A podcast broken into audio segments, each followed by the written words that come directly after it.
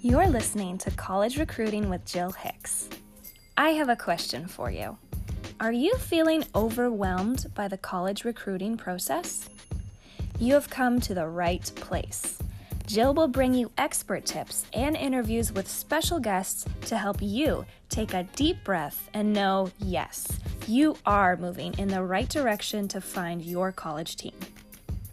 After this podcast, don't forget to head to Jill's shop page to purchase her two guidebooks that will make everything in college recruiting much more clear and simple.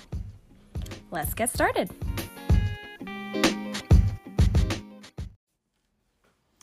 Welcome back, friends. I'm Jill Hicks, and today's topic is Be a Confident Recruit. So, how do you become a recruit that exudes confidence? And where does confidence come from? I can tell you this being a college coach and having athletes walk into my office, whether on a visit or they're just uh, officially there or they just stopped in, it was really clear to me that there were some recruits that felt more confident in who they were, what they were talking about with me, or any questions that I had for them, how they answered them, that they all had different levels of confidence. And I'm sure you see that with your own teammates and friends, that some people, some kids, some friends have more confidence than others. And I think it's really interesting when you take a look at it because I don't think anyone's born with, um, you know, confidence one way or another. I think confidence is something that builds over time in a variety of different ways. So, we're going to talk about today, like, you know, how it's affected in the recruiting process and how do we get better and be more confident as a student athlete going through the recruiting process.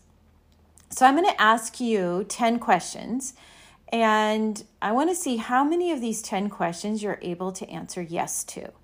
Number one, do you do your own recruiting? Number two, do you feel like you are targeting teams in your skill level range? Number three, do your skills match their skills, meaning the teams you're looking at? Number four, do your scores match their scores? Or for the most part, pretty close. Number five, do you know how to answer, quote unquote, why you really want to be a college gymnast? Number six, do you have things you do besides gymnastics that you are really good at? Number seven, does your club coach believe in you that you can be someday become a college recruit in your sport. Number eight, are you doing the talking when adults ask questions of you or friends ask questions of you? Are you the one answering the questions or is somebody else louder and answering the questions for you? Number nine, have you researched the schools you desire? Number 10, can you visualize yourself on a college team? So I'm going to come back to those questions in a minute, but if you could evaluate how many of those were you able to answer yes to, write it down. I think it will be really interesting after we do this talk on how to become a confident recruit. So, if you can answer yes to many of them, so over half of them, you probably have a fairly strong confident confidence level in regards to the recruiting process. But I quite honestly believe deep down most recruits can't answer yes to all those questions. In fact, they can't even answer yes to more than one or two of them. So if that's you, you're normal. I think after you hear um, why you should be able to answer these yes, you're going to be more encouraged to do so. So, nobody automatically feels confident, like I said earlier. So, I think it builds over time. And uh, so I went ahead and looked up what is the definition of being confident? Well, it is the feeling or belief that you can do something or succeed or do well at something. So I want you to think about things in your life that you are really confident in right now. So it could be school, it could be friendships, it could be other activities that you do. How come you became confident in those things? Was it because you've been doing it since you were really young? Was it because it came natural to you? Was it because um, you enjoy doing it and so you put time into it? Again, I believe confidence will build over time, really, um, in no matter what you pursue in your life. But I also believe it comes through education. And in the recruiting process, what I have found is the more our clients get educated about the recruiting process, the more confident they become not only in understanding what the recruiting process is about, but then, of course, taking the next step and putting themselves out there to the different teams and the different coaches. So, I recommend that you learn what it takes to really become a student athlete, that you learn what skills the coaches want and need for each of the teams you're pursuing, that you compare and be realistic as to what you can offer a team by maybe watching their meets or talking to the coaches or talking to friends. But really visualizing and watching the meets can be a huge way to see if you're being realistic in the recruiting process, which in turn, if teams don't match your skills, then it's okay to look at teams that might be ranked lower because you're going to have more confidence in that than trying to reach up to teams that you keep getting rejected by because you're not quite at their skill level. So it's okay to maybe um, have a dream team that you're working towards, but the bulk of the teams that you're going to be most confident in putting yourself out there have to match your skill level. So when you send videos and emails to coaches and you start to get responses. This is when I see most recruits that begin to be happier about what they're doing and way more confident. It's okay to lack some kind of confidence throughout the recruiting process because you start the process sometimes when you're on the younger side, and it might not be a year or two later before you actually commit. So you're going to evolve and change, and it's okay. It's totally okay to um, look ahead and pursue teams that you think you're going to be pretty close to their level um, in the future. But let's take something that I think might relate to each of you, especially those of you who are our clients who are gymnasts if you ask someone, this is just a, a small example, but if you ask someone who has never done any kind of gymnastics before to get up on a high beam and walk across it, what do you think that would look like? Would they be wobbly? Would they say, no, thank you, I'm not going to get on the high beam? would they say you were crazy? Would they possibly, you know, try it but look super nervous and look uncomfortable? like they lack confidence, well, probably that's true. Well, that's the same thing we're kind of asking you to do in the recruiting process when you first start it. You don't really know a lot about it. And so you feel wobbly and you don't know how to do it. And you're not even sure if the schools you're looking at are the right ones. So you lack confidence. That would be normal. And I would say I see that all the time. Then, as you teach someone how to hold their body on the balance beam, on the high beam, maybe you start them on the low beam and not on the high beam, and you show them how to be tight and how to look at the end and not straight down at their toes when they're walking, and how to hold their stomach.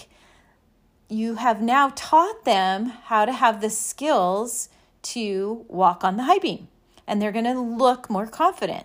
It's the same thing in the recruiting process you are going to come across way more confident after you have done a few things like learn about the process, go through the experience of going to camps and talking to people, and then target teams in your range and look for teams that look like you, that have your skill level and your routine level.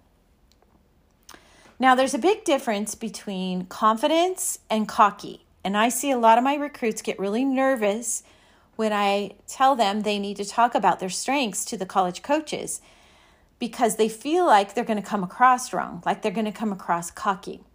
So, confidence is when you're sharing your strengths by using examples of what maybe others have said to you or your coaches have shared with you or sharing the facts about what you have accomplished already. That is a form of confidence. And cockiness is maybe boasting that you're going to do things that you have never done before and you have absolutely no proof. That comes across as being cocky. So that's the big difference on those two ways of coming across to college coaches in a positive way and maybe in a negative way in the you know topic of confidence. So, going back to those questions I asked in the beginning, I want you to think about out of those 10 questions I asked you, how many of those can you answer yes to right now? And if there aren't very many, how many of those can you change? Can you work on? Can you realize that maybe you need to make some adjustments? So when I asked you, um, do you feel, uh, let's see, do your scores match their scores? Do your skills match their skills? Do you feel like you're targeting the right teams? Those are all pretty easy to answer. Either you are or you aren't. But what I see is a lot of families are in a little bit of denial over what the truth is about those things because they're not so hard for the athlete to define, but they're really hard for a parent to define because they don't understand scoring and a clean routine versus maybe a sloppy routine but has the start values. So there's a lot involved in those, but I think as an athlete, you know whether you can answer those yes or no. Um, why you want to be a college gymnast can make a huge difference in everything and how you speak about yourself, how you speak about a college team, how you speak to a college coach. You really need to be able to define the bottom line, deep, deep, deep down, why you want to be a college gymnast. That can really show confidence or not. Um, and then the one question I asked who's doing the talking in your life? I find a lot of times girls who I work with who lack confidence, I see that there is a parent in their life who's answering for them a lot. And I think that can really be a def- be a deficit to you. So you need to talk to your parent and say, "I don't want you to interrupt me and I don't want you to answer for me. I need to learn how to answer my own questions and then practice doing it." And then, of course, the last one is well, can you visualize yourself on a college team? I think that's really important. So you need to be watching, doing research, and learning all about the teams so you can come across very confident that you can be on the teams that you are um, taking the time to visit or speak to the college coaches. It really makes a difference. It comes across in your tone, and the college coaches can really get a vibe or a sense from you if you can have the experience of understanding what you're talking about and why you want to be a part of their program. So, bottom line is overall, in recruiting, there is nothing more confident than you being your best you and feeling good about how you're representing yourself to the college coaches because you know you're a good match for their team.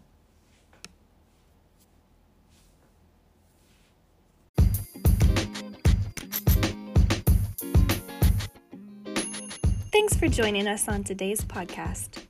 If you're interested in Jill Hicks Consulting's advising services, head over to www.jhicksconsulting.com and click on the Get Started button to fill out your forms page. One of our advisors will give you a call. We're in your corner, and we'll talk to you soon.